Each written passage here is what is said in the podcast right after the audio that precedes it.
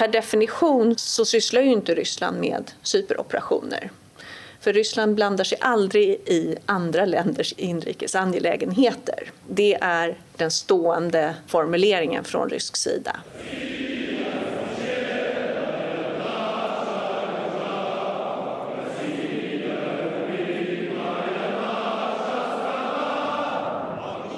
Välkommen till ett nytt avsnitt av Cyberförsvarspodden.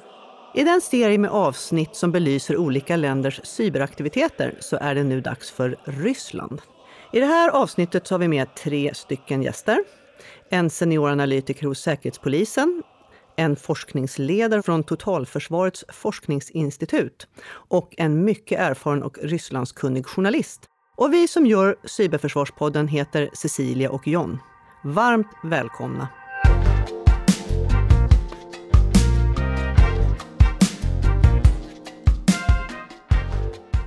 Dagens program heter Experternas bild av Ryssland. Först Kenneth Alexandersson. Han är senioranalytiker på kontraspionaget på Säkerhetspolisen.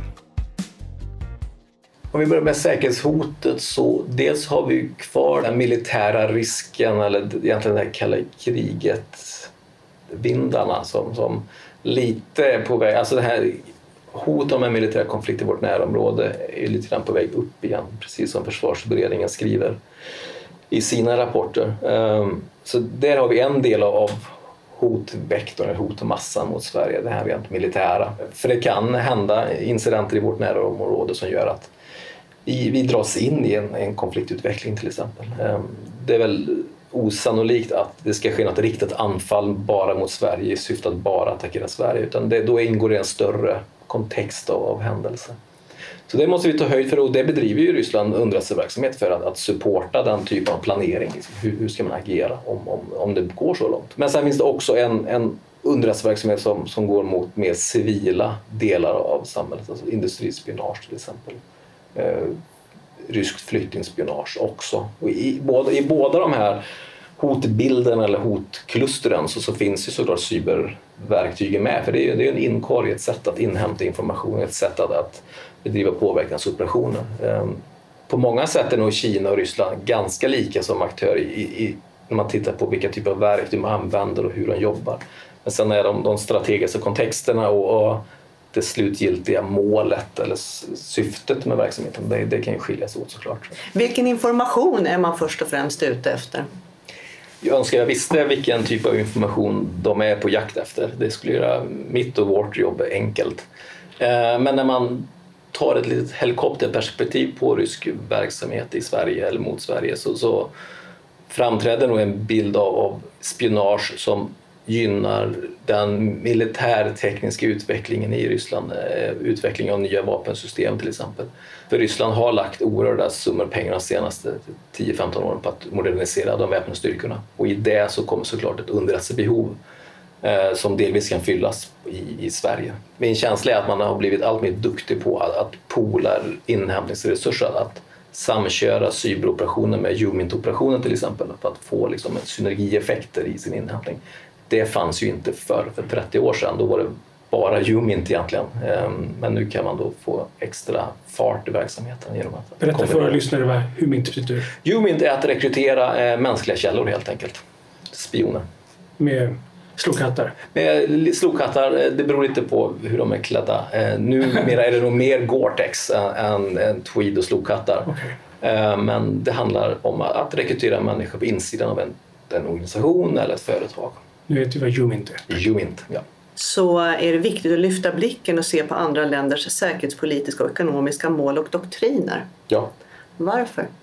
Det är jätteviktigt att för oss för att förstå vad de gör för typ av säkerhetshotande verksamhet i Sverige. Och hela tanken, och det har jag varit inne på lite innan, men hela tanken är att den säkerhetshotande verksamhet vi ser, den är ju inte frihängande eller frikopplad. Eh, det som händer i Sverige hänger ihop med ett intresse och ett underrättelsebehov som finns i andra länder som är uttryckt i, i andra länders huvudstäder. Så det vi ser pågå i Sverige eller i Stockholm det som är säkerhetshotande det är ju resultatet av beslut som fattas i Moskva eller Peking och då för att uppfylla vissa typer av strategiska mål och så vidare som finns där. Eh, så få till det här, jag brukar prata om vertikalisering av säkerhetshotande, vi måste förstå bättre, eller förstå den här kedjan av, av beslut som fattas i andra länder. Det, så småningom så trillar det ut i eh, faktisk spionageverksamhet i Stockholm till exempel. Det är ju det vi menar. Den här underrättelseverksamheten mot Sverige som du beskriver, eh, vad, vad, leder den till för svenskt vidkommande? Den leder ju till att, att ja, men såklart att, att, att information och kunskap till exempel och, försvinner ut ur Sverige. Och när det gäller påverkansoperationer så, så handlar det om att delar av kanske vårt självbestämmande eller rådighet över vår egen diskussion i det svenska samhället försvinner iväg eller i viss mån kanske kontrolleras av någon annan. Och båda de här två effekterna undergräver ju eller låter, får, får liksom grundfibrerna, stommen i det svenska samhället att börja lite grann erodera, kanske ett hårt ord, men det blir ut, påfrestningar på, på grundvalarna i det svenska samhället. Eh, industrispionaget riskerar ju på lång sikt att, att utarma liksom, svenska välfärden, skattebasen, den typen av storheter. Och påverkansoperationer kan ju få de här mer demokratiska grundvalarna att börja erodera som att, att folk är rädda, kanske inte vågar uttrycka sin åsikt eller att, att våra, våra politiska diskussioner förs med impulser från någon annanstans i världen. Och det är ingen bieffekt, utan det är själva syftet? Ja, det kan, ja, precis, precis. Det är både och kan man nästan säga, men, liksom, men eh, att splittra upp Sverige. Liksom. Ehm, så jag tror det är viktigt, lika väl som vi pratar om det här vertikaliserade hotet, så måste vi också titta ännu längre bort. Vad är de långsiktiga konsekvenserna av den här säkerhetshotande verksamheten och vad är det som står på spel eh, för svensk vidkommande? Eh, för det är först då som, som jag tror vi får en bra bild av hur allvarligt det här hotet är mot Sverige från statliga aktörer och från främmande makt. Carolina Wendel Palin. Hon arbetar på Totalförsvarets forskningsinstitut.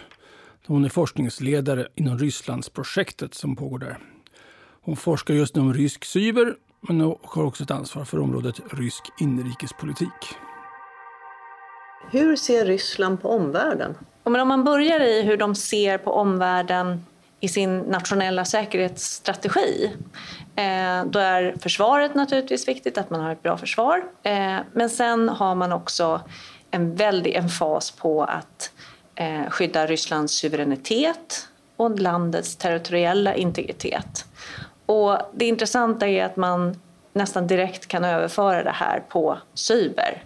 Man tänker kring informationssäkerhet väldigt mycket utifrån ett territoriellt perspektiv.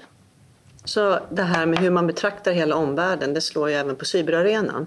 Jo, men det får man säga. Och ytterligare ett viktigt mål är att skydda det man kallar för den konstitutionella stabiliteten. Eh, och det innebär att man också fokuserar väldigt mycket på innehåll, trafikinnehåll, inte bara på rent tekniska frågor när det gäller cyber. Kan du ge lite exempel på hur det slår på cyberarenan? Ja, men typiskt slår det på cyberarenan genom att man har det här fokuset på trafikinnehåll. Och det här är ju någonting man delar med andra auktoritära länder som till exempel Kina när man vill få till stånd ett internationellt avtal om cybersäkerhet. Då blir fokus väldigt mycket på trafikinnehåll medan västländer tenderar att fokusera på funktionalitet. Ordet stabilitet känner vi ju igen i de här sammanhangen. Ja, och det eh, finns ju i ryska parlamentet idag eh, kommissioner som tittar på olika försök att blanda sig i ryska inre angelägenheter som man säger. Och det är också egentligen ett utslag av den här synen på informationssäkerhet. Det kan vara allt ifrån att BBCs ryska sändningar har haft ett eh, ett inslag som, Ryssland, som kritiserar Ryssland, då är det en inblandning i ryska inre angelägenheter. Så att det, det finns en väldig spännvidd på vad man tycker hotar den inrikes stabiliteten och eh, eh, vad som är en inblandning i inrikes angelägenheter. Vilka utgör det primära hotet mot Ryssland?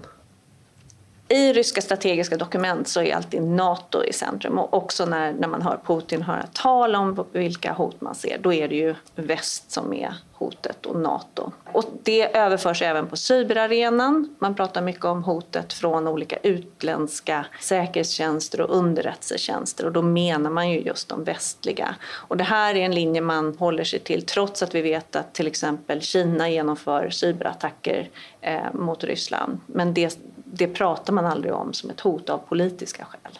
Och det är tydligt att de till exempel ser ett reellt hot från väst i form av det de kallar såna orkestrerade färgrevolutioner. Det är ett ständigt återkommande tema att väst vill underminera Ryssland. Så att det är nog väldigt starkt även i, i deras medvetande. Skulle du kunna beskriva den ryska synen på cyber?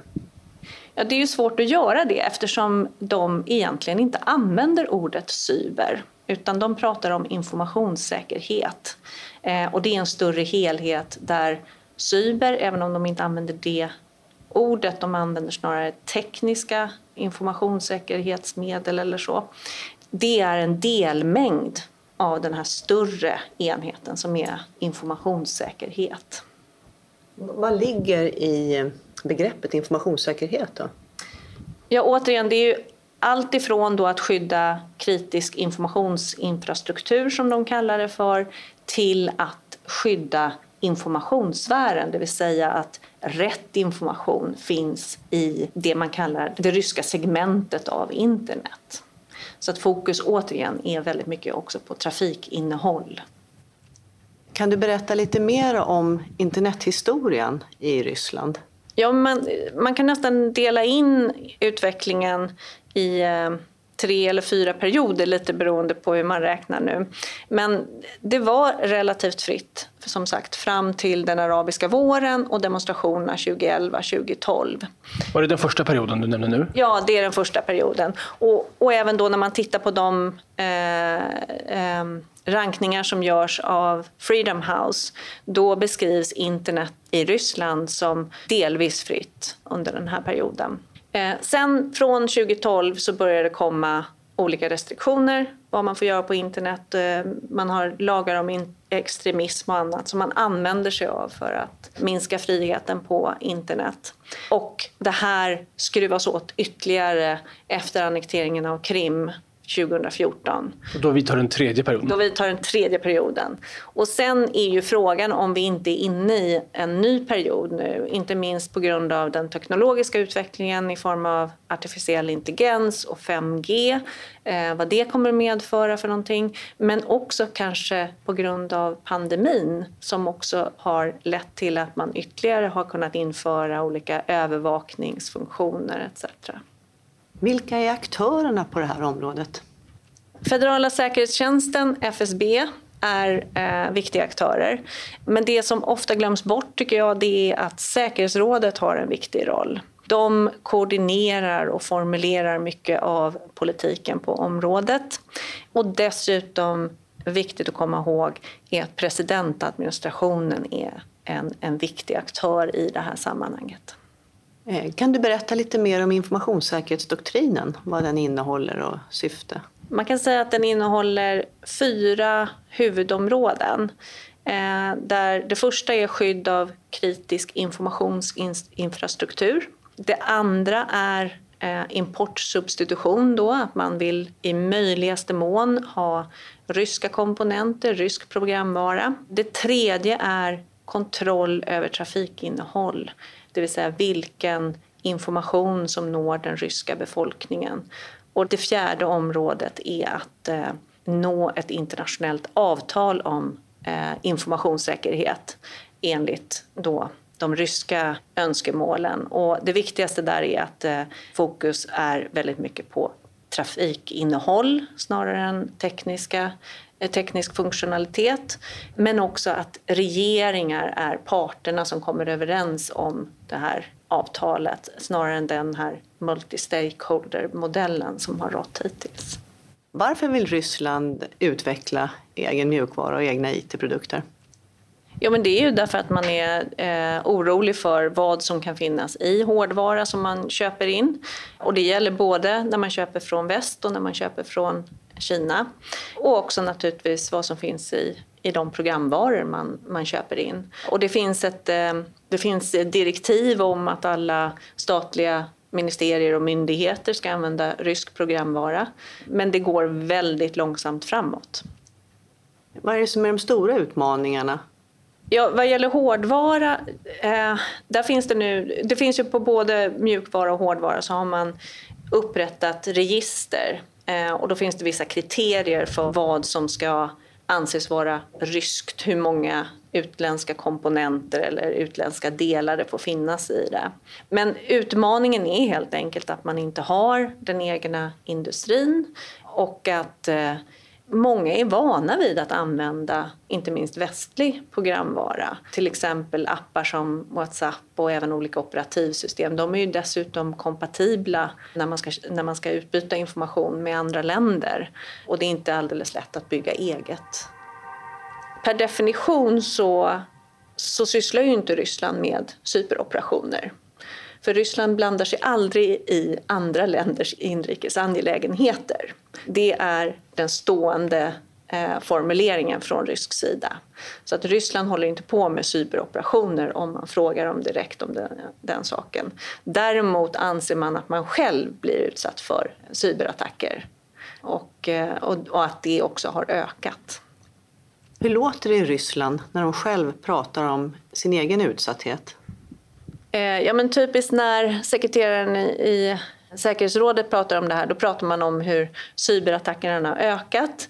Eh, ofta pekar man mot väst, men man talar till exempel då inte om att huvuddelen av de här cyberattackerna, precis som för andra länder, rör sig om, om brottslighet eh, snarare än attacker från andra länder. Det är ju faktiskt en väldigt liten andel. Men man pratar om att det har ökat och att det är ett större hot.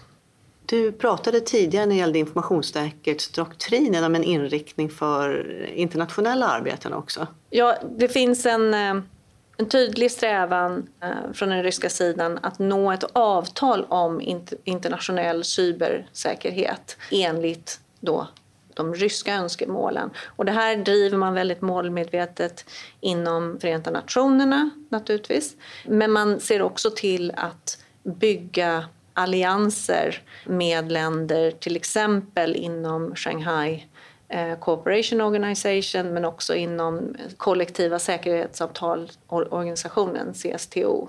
Så att man har allierade i FN som kan driva den här frågan tillsammans med Ryssland.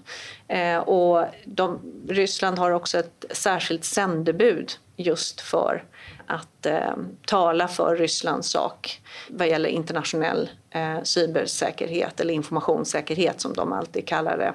Eh, och det är en ambassadör då inom ryska utrikesministeriet.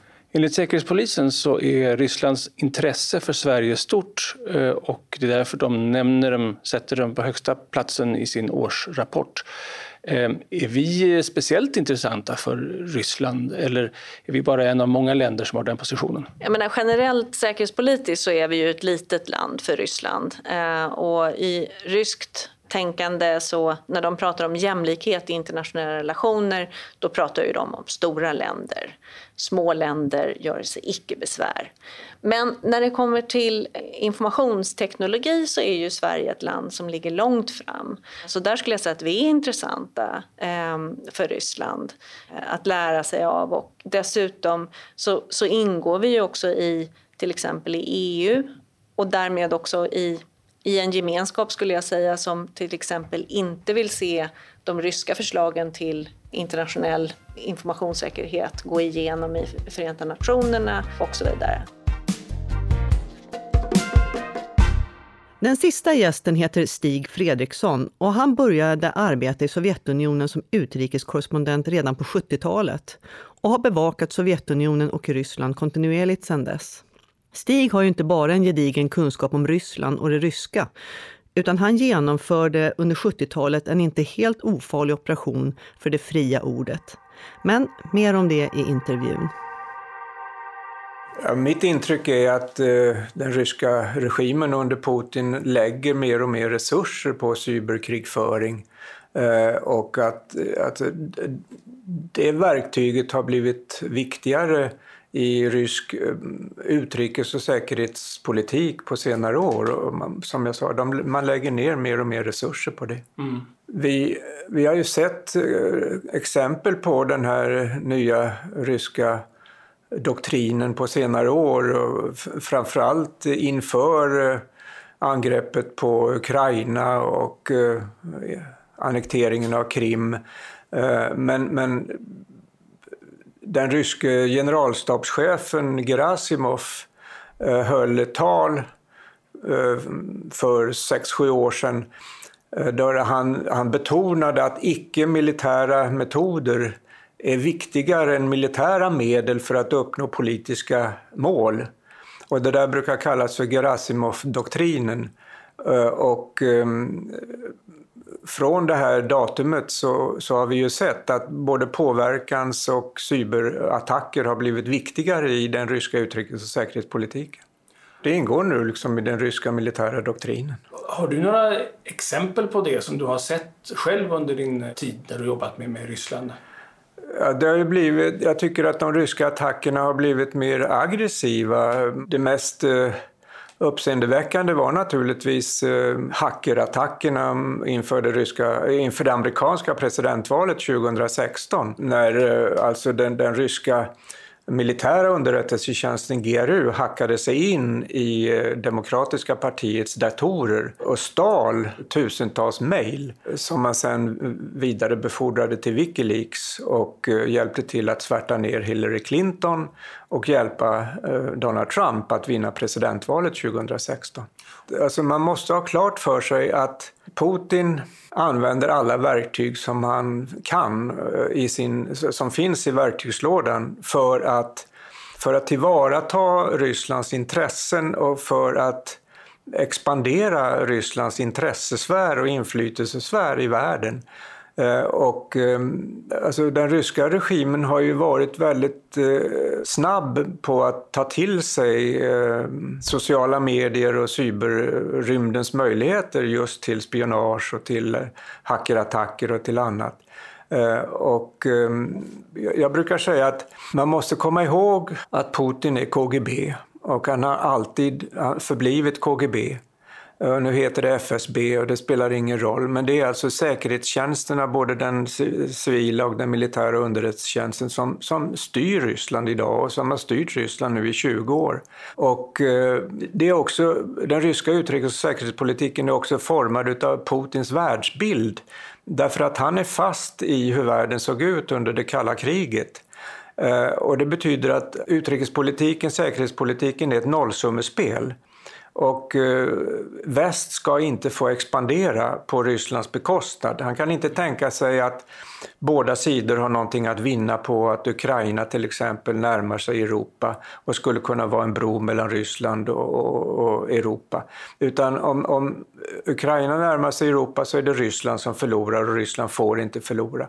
Han är fast i den här kalla krigets världsbild och eh, nu använder han, han vill, han, Putins avsikt är att återupprätta Ryssland Kanske inte som den supermakt som Sovjetunionen var, för det går inte.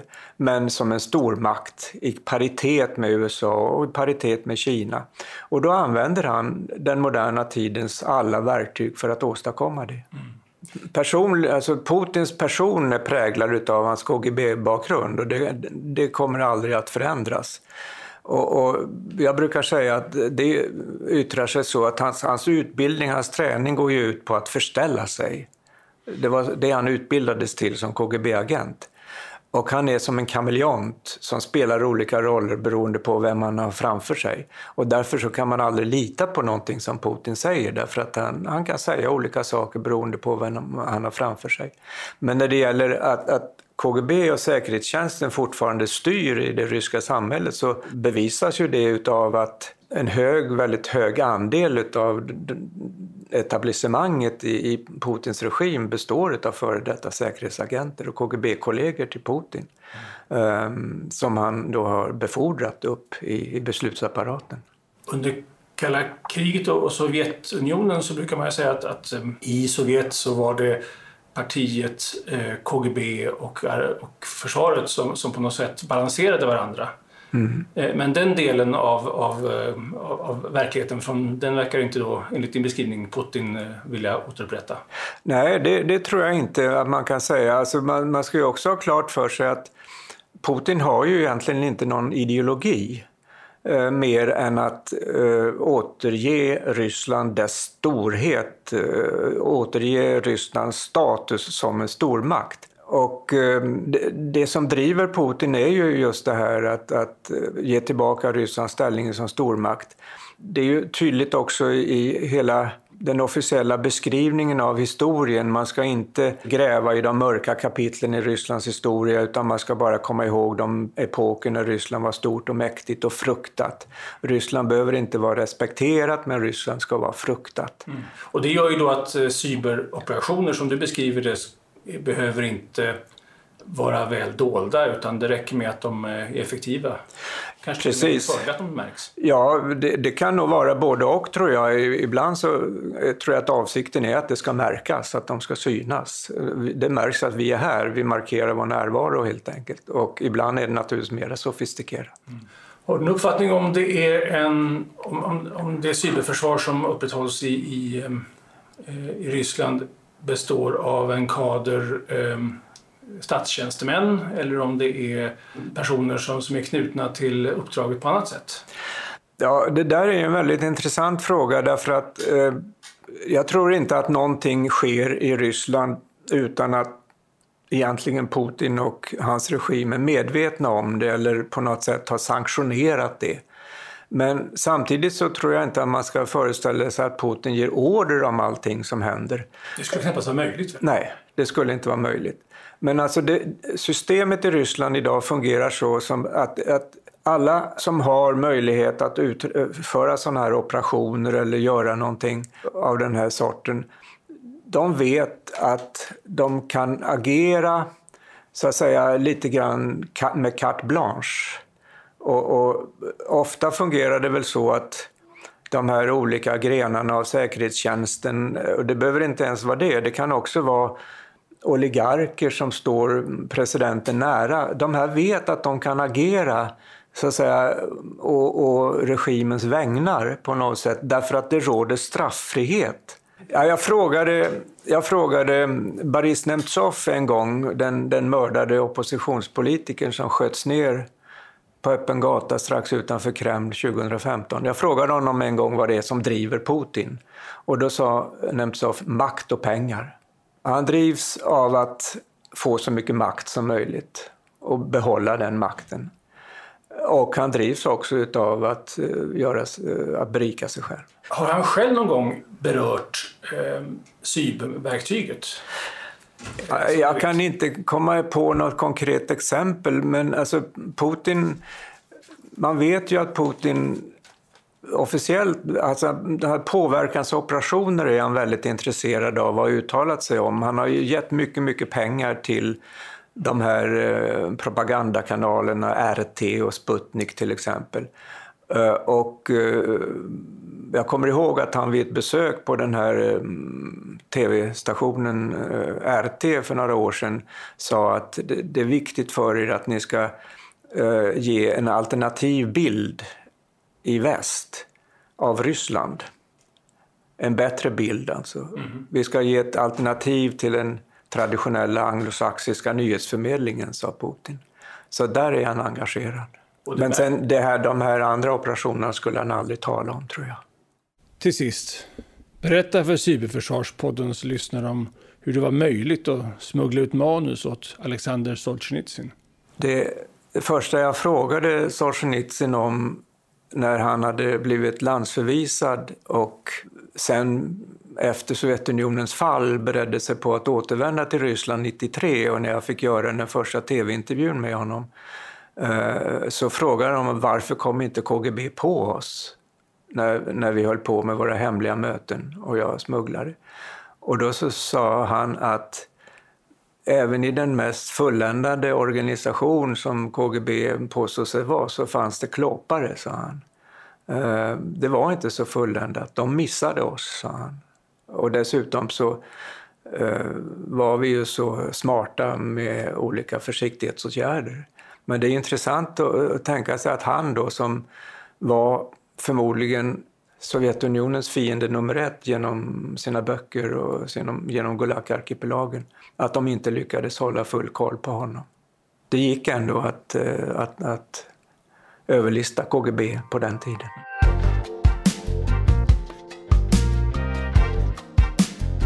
Kenneth, Carolina och Stig har vi intervjuat i det här avsnittet. Tack till dem. I nästa avsnitt av FRAs Cyberförsvarspodden ska vi fortsätta vår internationella utblick. Tack för att ni har lyssnat. Hej!